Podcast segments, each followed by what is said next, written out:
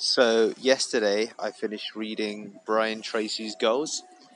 Brian Tracy is fast becoming one of my favorite authors. He's got a very straightforward way of talking about things. He really focuses upon the area of personal excellence, and this book, Goals, sounds simple in principle, which it is in practice as well, but it's exceedingly difficult to execute. So, there's been many, many takeaways from what was ultimately a very short book, less than three hours in total audible time, listening at up to two to 2.1 x speed meant I got through it in just a couple of hours. But I look at my notes and I see the markets left upon me. So, zero based thinking was one of the elements that I really liked, which is what wouldn't you get into that you're already into knowing what you know now? You can apply this to friends, you can apply this to business, and you can apply this to ultimately anything else. You know, what are you doing today that isn't really adding value? This harkens to the sunk cost fallacy, which is that, you know, you should keep doing something because you've already committed some time to it. So I really like this approach of zero based thinking. And if you lost everything today, what is it that you would change? You know, if you had to start again, whether it's relationships or particularly, of course, financial, commer- commercial, and business success, what, what would you change? And the act of giving deadlines, I think, is very, very important. So give yourself deadlines for everything without fail. And that's something that I still don't do clearly enough. Most people, you know, have deadlines that are externally imposed, but we don't actually give deadlines for ourselves with getting work done. So I think that that's something that I'd really like to incorporate. Then you've got the numbers based approach, which is every goal that you have, it needs some kind of number so you can quantify your actual approach. So, launching a successful app would mean perhaps X number of emails to go out per day, as an example, and that's actually something that I've unwittingly began to execute with the startup apps I'm launching or being involved in with Word Pigeon as well as Resume Cat have got campaigns going out. Chemistry has campaigns going out now, so the machine's beginning to work for me, as well as actually Pearl Lemon. So I'm going to continue in that fashion. It's I didn't realize it's already being implemented. Task completion is also a huge differentiator. So you need to stop stopping at 95%. You need to just finish the whole damn thing, okay? So to feel like a winner, make sure that you complete tasks, okay?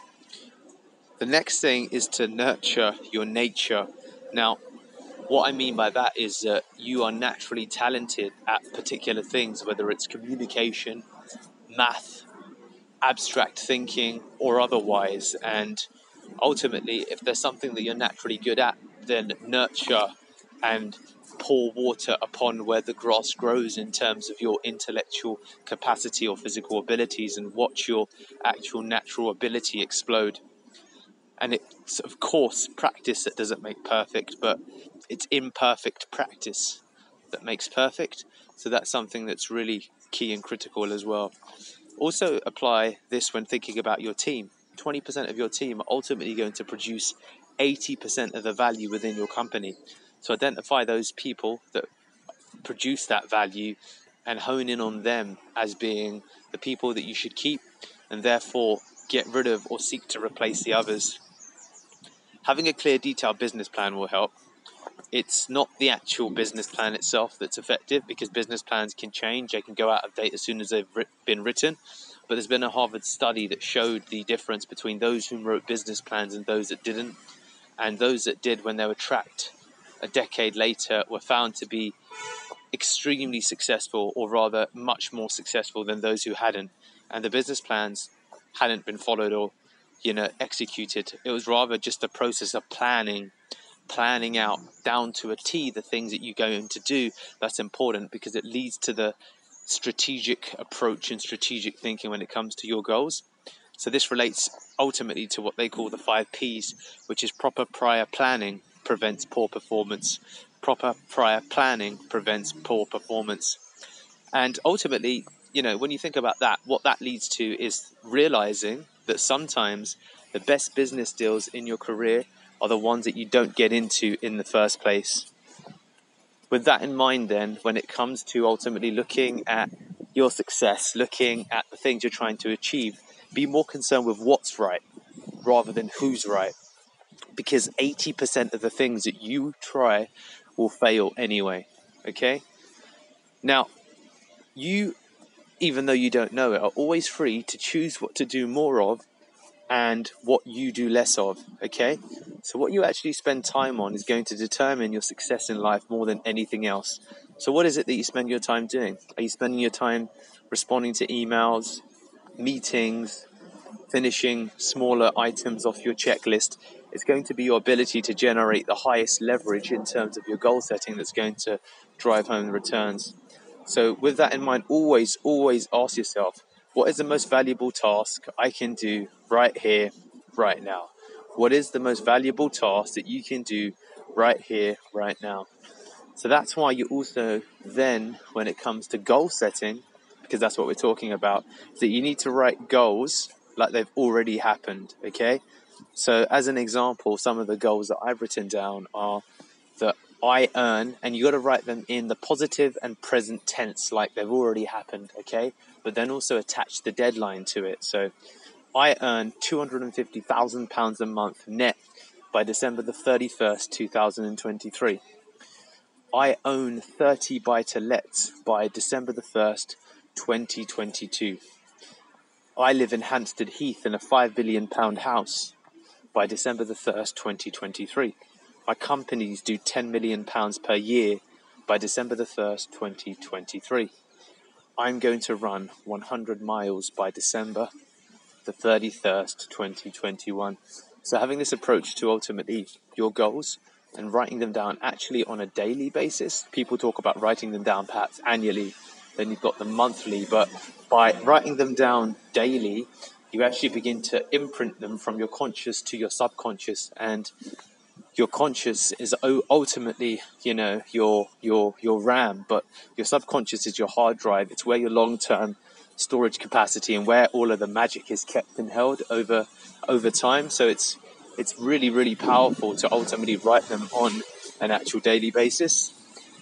In combination with that, if you're doing the daily goals, I am beginning to do them in the morning when I wake up, and then I'm thinking about it and creating actions that align to each of those goals. So for each of those goals, I'll look at what are the most what are the three most important things or the most valuable tasks that I can do right here, right now, in line with trying to achieve that goal. Okay, so visualization can come into this, and with your actual evening, your evening writing down of your goals, you can visualize goals already being a reality each time you write them down. So make the make the imagery or make the visualization rich in feeling, in intensity, in color, and really see yourself strolling through the house that you want, really see yourself actually buying the properties that you want. And then by the time you go to bed, your subconscious, which is your supercomputer, will begin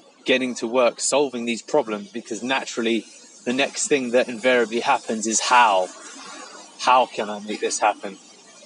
Okay, so with this in mind, you should also be clear about your goal but flexible about your way to achieving your goal. Okay, be flexible about the way that you achieve your goal, and this is where what Brian Tracy calls mindstorming comes in.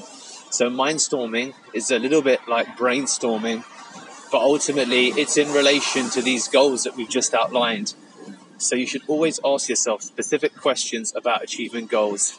So if you're going to, for example, get to £250,000 a month, Deepak, how are you first going to get to £100,000 a month? Which business is going to most likely get you there the quickest? Okay? They should always be written when you're mindstorming with the 3P formula personal, positive, and in the present tense. So a solution might be I'm going to earn £100,000 a month by December 2020 by doing XYZ. And write them as affirmations from your conscious mind to your subconscious mind, okay? So from your conscious to your subconscious. And you need to focus upon generating a minimum of 20 answers to your question, okay? It seems excessive, it actually isn't, okay? Writing the first two to three will be very easy. Getting up to 10 will be difficult.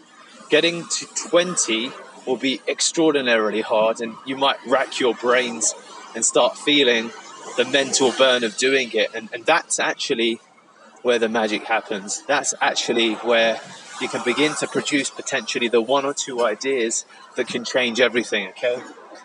Getting to 20 is extremely difficult, but it's extremely worthy because it may well be the 20th idea that could save you thousands of hours and change your life because it's your ability to form non obvious connections, to think in an unorthodox fashion with a myriad of ways there are to success that's going to ultimately speed up your route to getting there. And that's where people often fall down when it comes to thinking of an alternate approach. So, what you should then do when you've got your best answers is that you should take the best one to two answers and maybe create 20 responses to that answer. So the example is, is that Deepak, the way that you're going to get to £250,000 a month net by December 1st, 2023 is by building up your SEO agency to £100,000 a month by December 2020. So how are you going to get your SEO agency to £100,000 a month by December 2020? So there's some examples of what you can do with mindstorming, okay? And mindstorming is powerful because successful people are incredibly solution orientated, okay? So always, always be thinking about the actual solutions. And then we move into the space of scenario planning, okay?